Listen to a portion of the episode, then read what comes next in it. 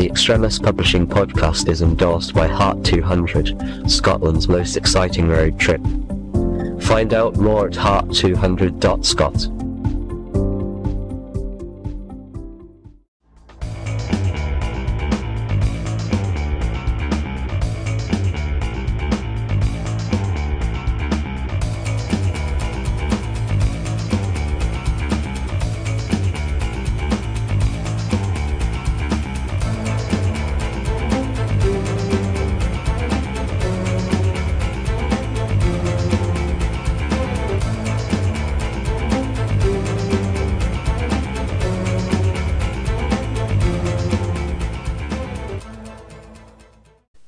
welcome to the Extremis Publishing Podcast.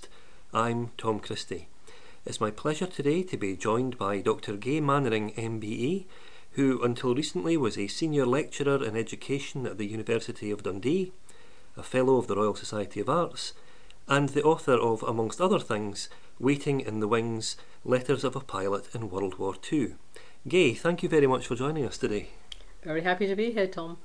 So, what can you tell us about your book? Would you like to explain a little bit about the concept behind it? Well, I suppose it started when I found a whole pile of letters written by my dad in the war. This was about two years after his death, and I think he had forgotten they were there, and I kind of wished I had been able to speak to him about them before he died. But I found the letters, and I was intrigued, and I started reading them, and I realised all sorts of things about the relationship he had with my mother that I hadn't known.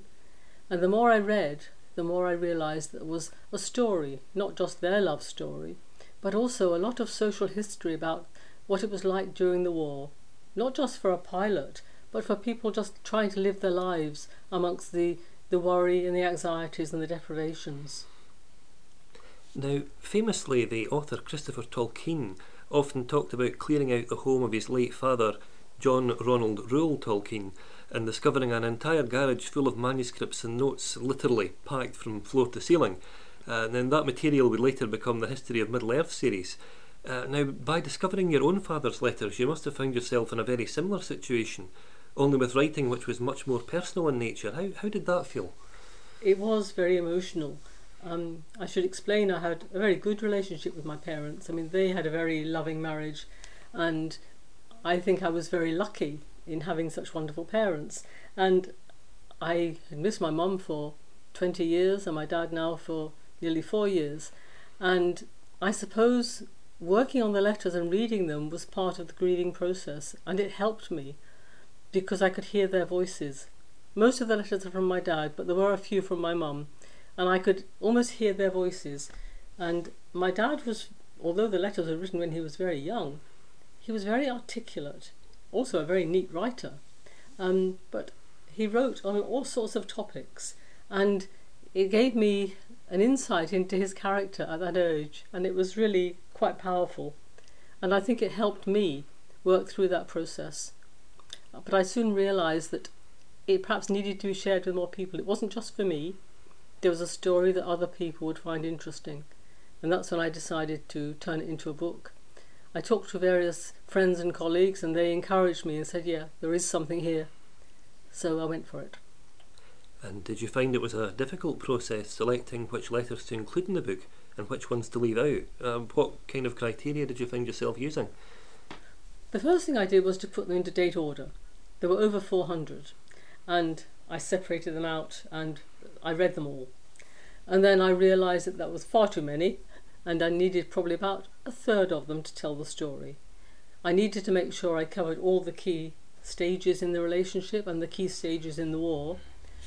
And some of them were just kind of boring. You know, they said things like, Thank you for your last letter. Um, it, rained again today. Uh, and uh, I'll meet you off the six o'clock train. Love.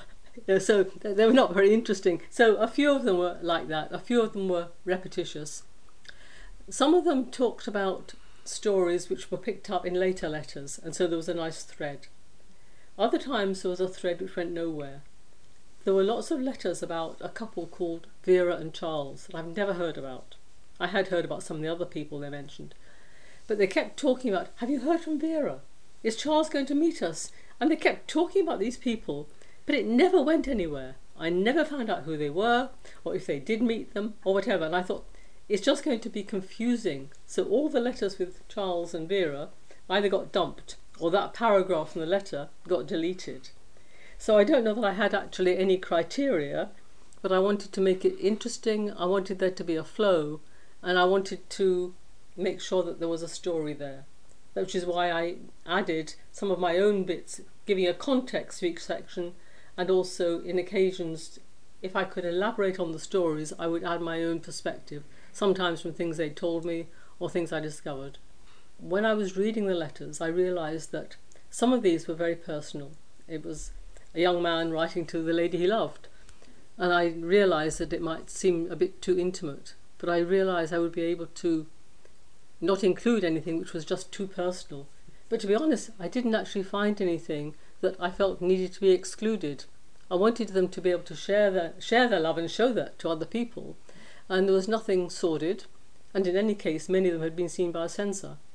So I felt that, in a sense, I was not breaking any confidential things because all I had found them, they'd been kept. I kind of felt it was meant to be. Now, your father writes in vivid detail about life in Britain and abroad during the war. Did he discuss his wartime experiences with you throughout his life, or were these recollections that he detailed in his letters entirely new to you? I knew some things. I knew he'd travelled to Canada and America, and he had been billeted the, with a family in Canada who m- remained friends, and they still sent food parcels right up until I was about five years old. So that was lovely. Um, I knew about his trips to South Africa, but I didn't know any of the details. And I certainly didn't know that he and my mum were not boyfriend and girlfriend from the outset. Because they lived close together, I thought they'd been childhood sweethearts. And it was a real shock to find that for the first 18 months, he loved her and she just wanted to be friends. So that was a real surprise to me. Um, but yes, I did know certain stories. I learnt quite a lot about South Africa, and I had some of his things that he brought back. I know that when my mum was also called up as a WAAF, she and my dad were for about a year were at the same camp um, in South Cerney in Gloucestershire.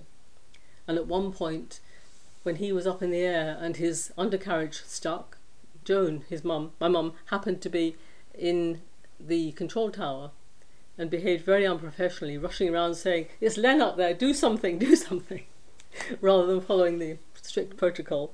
So I knew that story. Um, I knew the story that when they got married and went on their honeymoon for three days in Reading, the train was tracked by a doodlebug, and they could hear this doodlebug following the train. And what happened with the doodlebug is that when it stopped, that was when it was going to explode and just at the last minute it veered off and crashed and exploded in the field nearby. So they they were actually felt quite lucky by that experience. Once they were in married, they were able to have um, a sleeping out pass and go and stay in a little um, bed and breakfast place for the weekend. And we always heard the story about the military police and the alarm clock.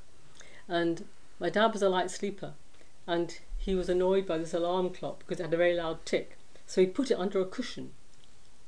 And they went off for the day on their bikes, came back, and the military police were there accusing him of stealing the alarm clock. Whereupon he sort of lifted the cushion and made the landlady look rather silly. So that was another story. He talked about almost the fun things he never spoke about the death of his colleagues. He never spoke about the, do- the boredom and worry and anxiety that comes across in the letters. So that was all, all new to me.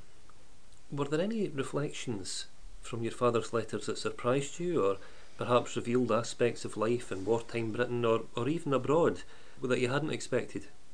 As I said, I was surprised that he had to spend 18 months trying to win her over um, but of course, she did keep his letter, so maybe she kind of knew he was going to be the one. And it must have been really hard for my mum to get married without her brothers being there. They got married in July 1944, and her eldest brother was a prisoner of war in Germany. Her other two brothers were in France. So it must be very strange to have this really important day without key members of her family. So that was, was sad. Um, in terms of reflection, I think there was never any feeling that they wouldn't win the war.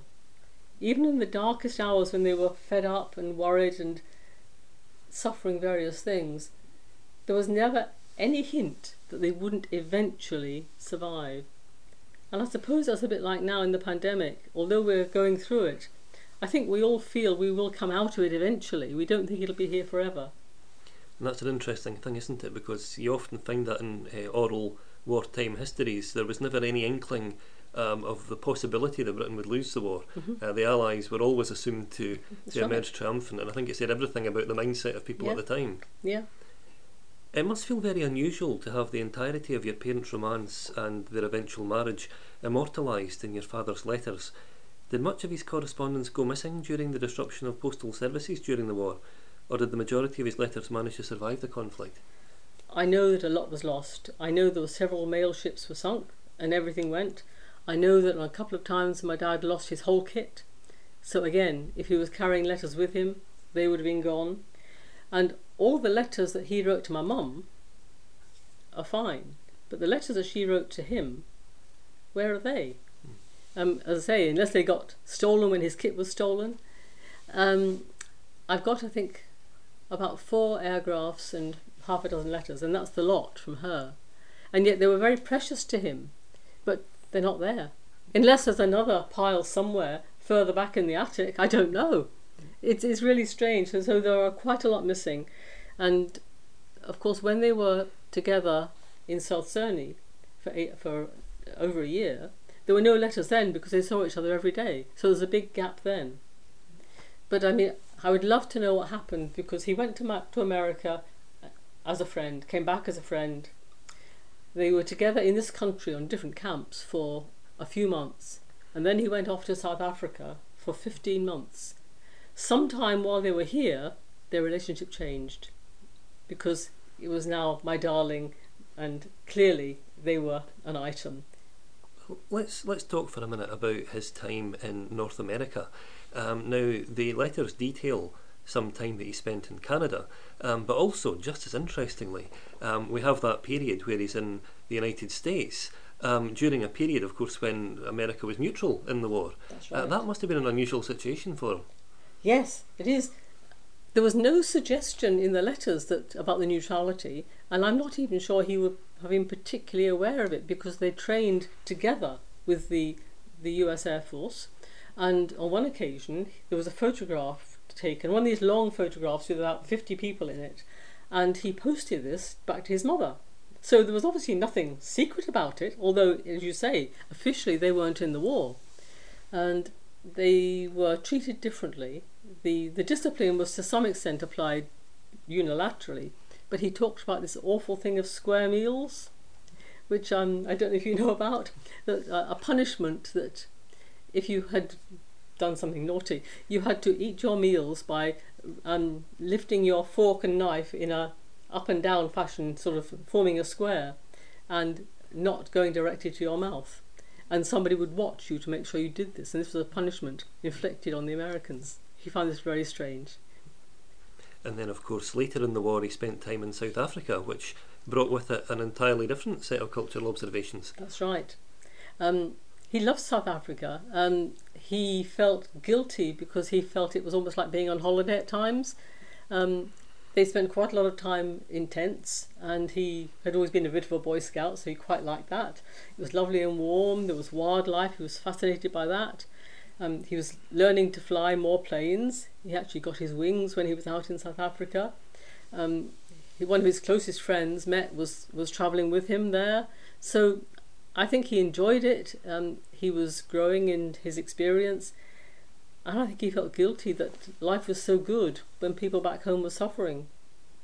Yes, because that must have um, brought about a kind of sense of contrast for him when he was um, reassigned to the UK, um, having seen what the situation was like abroad, and obviously being very aware of how the, the campaign was going over those years. How do you think that must have felt for him? Yes, I think he found, for a start, he found the weather really bad and the food because they'd had great food in South Africa, apart from the journey back when the food was abysmal. So I think he really struggled with that.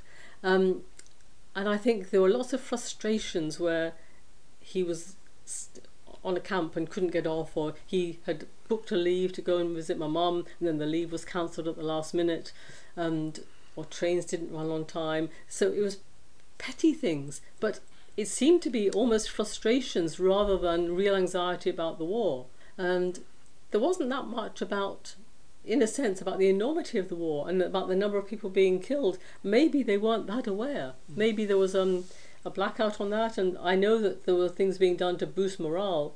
And maybe there was a bit of misinformation. I'm not sure. I suspect there might have been. Mm. Yes, because that, that was one of the things that fascinated me actually was your father's very keen awareness of uh, wartime propaganda. He's sometimes quite critical of the, the heavy-handed way that propaganda was being Yeah. uh, was being manufactured, Mhm. um, but also, of course, that sense of um, bulldog spirit, almost that sense that Britain would pull through. Is- It's a very interesting balance. Yeah, that's right. Yeah. So, looking back on the finished book, what lessons do you think we can learn from the positivity of your parents' romance, which triumphed even during the darkest hour of the 20th century? I think it is that bulldog spirit. It is the the make do and mend and keep going, and feeling that there is this light at the end of the tunnel and that you will be successful. And I think, although I didn't find my parents to be particularly rel- religious, my dad was quite religious in his letters at times, and I think they believed that God was on their side and that they had a, a moral victory and so they would be bound to win because they were doing the right thing. They they were not the aggressors; they were the defenders, and I think that's that sort of feeling of, of rightness was was quite important to them.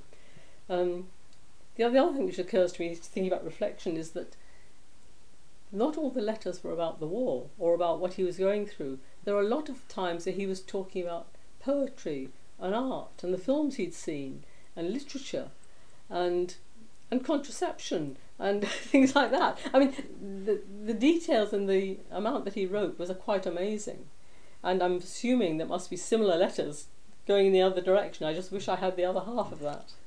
Really, I mean, it is a most extraordinary collection of letters because, as you rightly say, they don't just cover the topic of wartime life, but also very much a kind of social and cultural history Yeah. of uh, of Britain at a very difficult and rarefied time.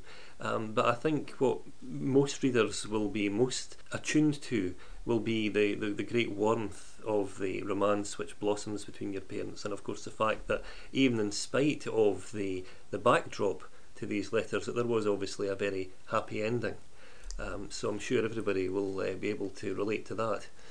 Well, well, I hope so. Um, I mean, I th- I feel quite privileged to have read the letters, and it's interesting that my dad wrote his autobiography about the war, or in about nineteen eighty something, and to do that, he looked at his old logbooks and he looked at his old photographs. He didn't look at the letters because he'd forgotten about them, and I wonder how different that might have been if he had actually remembered about these letters. Um, the other thing is that he began to, when he was ooh, quite old, began to write novels. And for at least half of his novels, he used his experiences from the war to write novels about the war, but based on his experiences. And in some cases, I can see there are real similarities between what happened to him and his his colleagues and his comrades, um, and what's going into the stories. So he used that. Um, but again, there was always this positivity and sense of conscience. And I think that's quite important, and that's come through. Well, thank you very much, Kay, for having joined us today and telling us a little bit about your book and also for sharing with us some personal recollections of your father's life as well as his letters. Um, Waiting in the Wings is available to buy from all good online retailers and independent booksellers worldwide. Gaye, thank you very much for having taken the time today to discuss your book. Thank you very much. Thank you for listening, and I hope that you'll join us again soon.